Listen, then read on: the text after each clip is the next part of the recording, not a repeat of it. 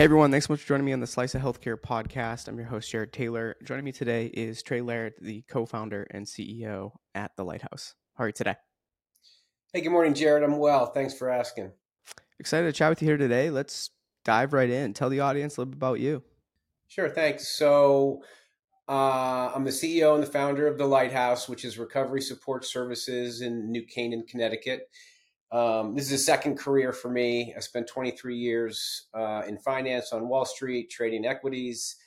Um, halfway through that uh, career, I developed an opiate use disorder, sought treatment, and um, everything kind of started to change at that point. I, uh, when I was in treatment, my family, I had a wife and two kids at that time, and they asked me to take some extra time after 28 days. Uh, they weren't ready for me to be back in the house. They had also, um, you know, had a traumatic experience living with me, and um, and I wasn't sure that I wanted to be at home either. Uh, unfortunately, my my counselors at my treatment center uh, suggested that I go to sober living, which I had never heard of before, um, but that they couldn't give me any good recommendations for sober living in my area. And so they suggested that I go to Florida or California for sort of the next leg of my recovery again, I was 38 years old at this time.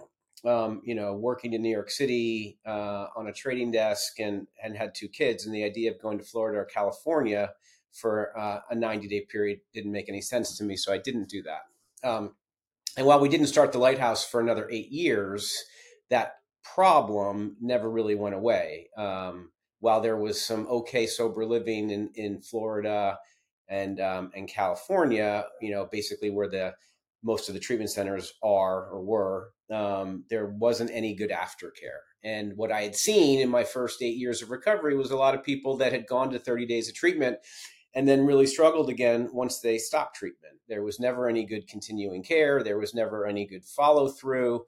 All of the aftercare was left to hey you should go to alcoholics anonymous and meet a lot of other you know people in recovery and if you stick around them you'll do great but there was no accountability there was no um, management of that process, and most people sli- uh, uh, um, you know slipped through the cracks. So uh, I loved uh, being in recovery, and I loved um, you know the life that I had that I had created, um, and I saw an opportunity, and I thought about it uh, to help other guys. Um, and originally, when we opened in 2016, it was just a men's house, you know, in Darien, Connecticut, an hour outside the city. And the idea was that guys would come uh, live at the lighthouse after 30 days of treatment, as they as they got their sort of their sea legs underneath them uh, post treatment. Because because what we had learned is that being you know getting sober and, and getting help in an inpatient setting is not real life, and um, until you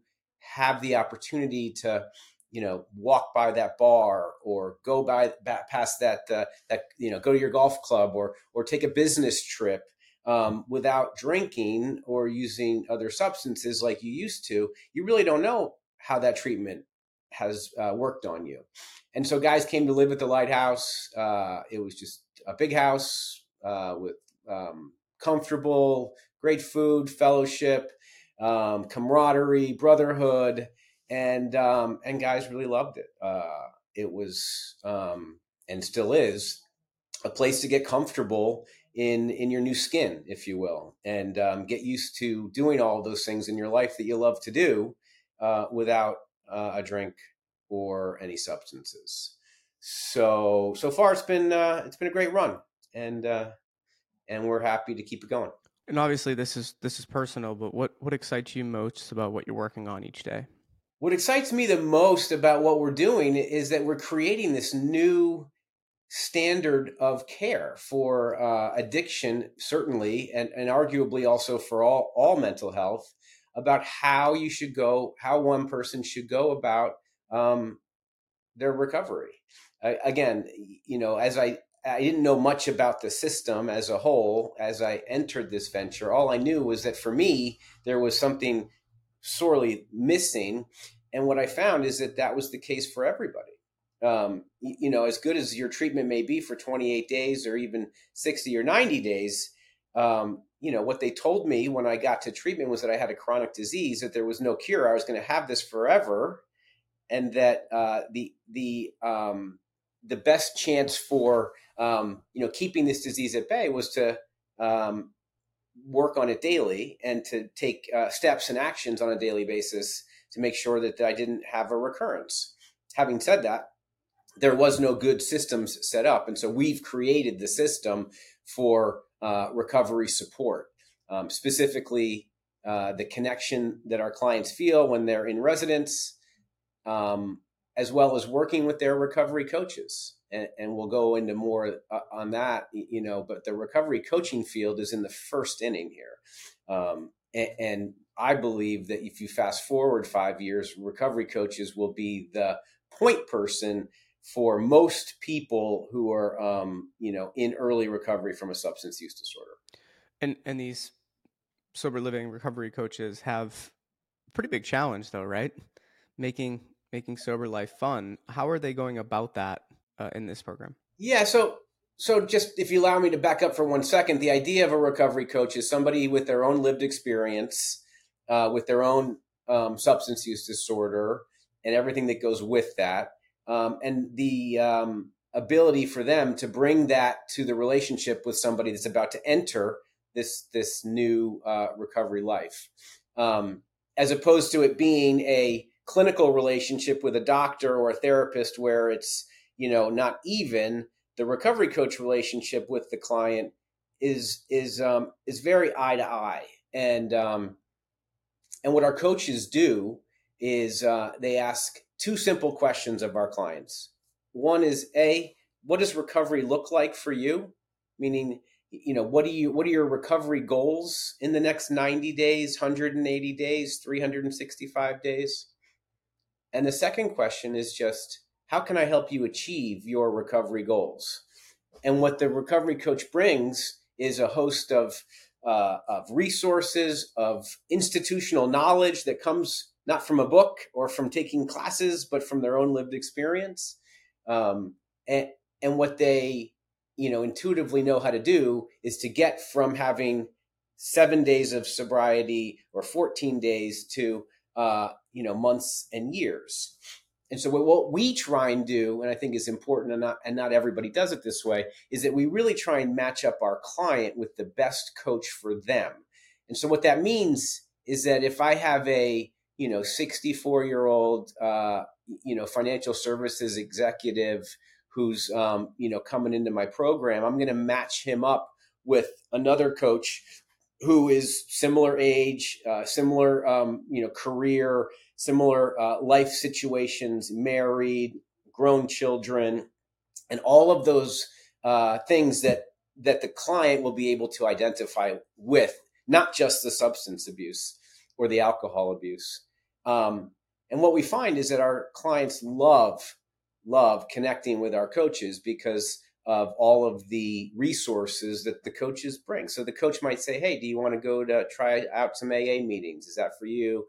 This is why it worked for me or didn't work for me. Um, do you want to, you know, get outside and and you know go hiking or you know what do you really love to do? Because whatever you love to do, we want to do more of it, and um, and we can call it having fun. We can call it bringing you joy. We can call it lifting you up. We can call it adding to your recovery capital account, whatever it is, um, we know that uh, the client knows what's going to work for them, and we just have to draw. You know, coaches are great at drawing it out. And Trey, talk me through a little bit. Uh, you have this SoberLink uniqueness right, of the Lighthouse. Uh, this this use of technology. Talk me through uh, that a little bit more, if you don't mind. Sure. So we use a couple pieces of technology at the lighthouse. One is a SoberLink, which is a uh, portable breathalyzer. We also um, work with a very cool newer company called Accountable. And what Accountable does is they also have their own um, alcohol monitoring device as well as um, drug testing, remote and virtual. Um, so that's important too. Um, the accountability piece is important because as much as somebody in early recovery wants to um, not pick up a drink or a drug, uh, a lot of times as they're living their life, the uh, opportunity uh, is there. and uh, you know you might be walking through an airport it might be the first time you're walking through an airport in 30 years that you're not stopping at a bar before you get on the plane and what the technology does since we have our clients doing breath tests you know every three or four hours is you quickly say to yourself in your head well shoot if i stop and have a drink i'm not going to blow i'm going to blow a positive on the next SoberLink and then my coach will know and then my you know the other uh, team, my team at the lighthouse will be aware. And I don't want to, um, you know, there, there's no way to get it to get away with it without it being a secret, right?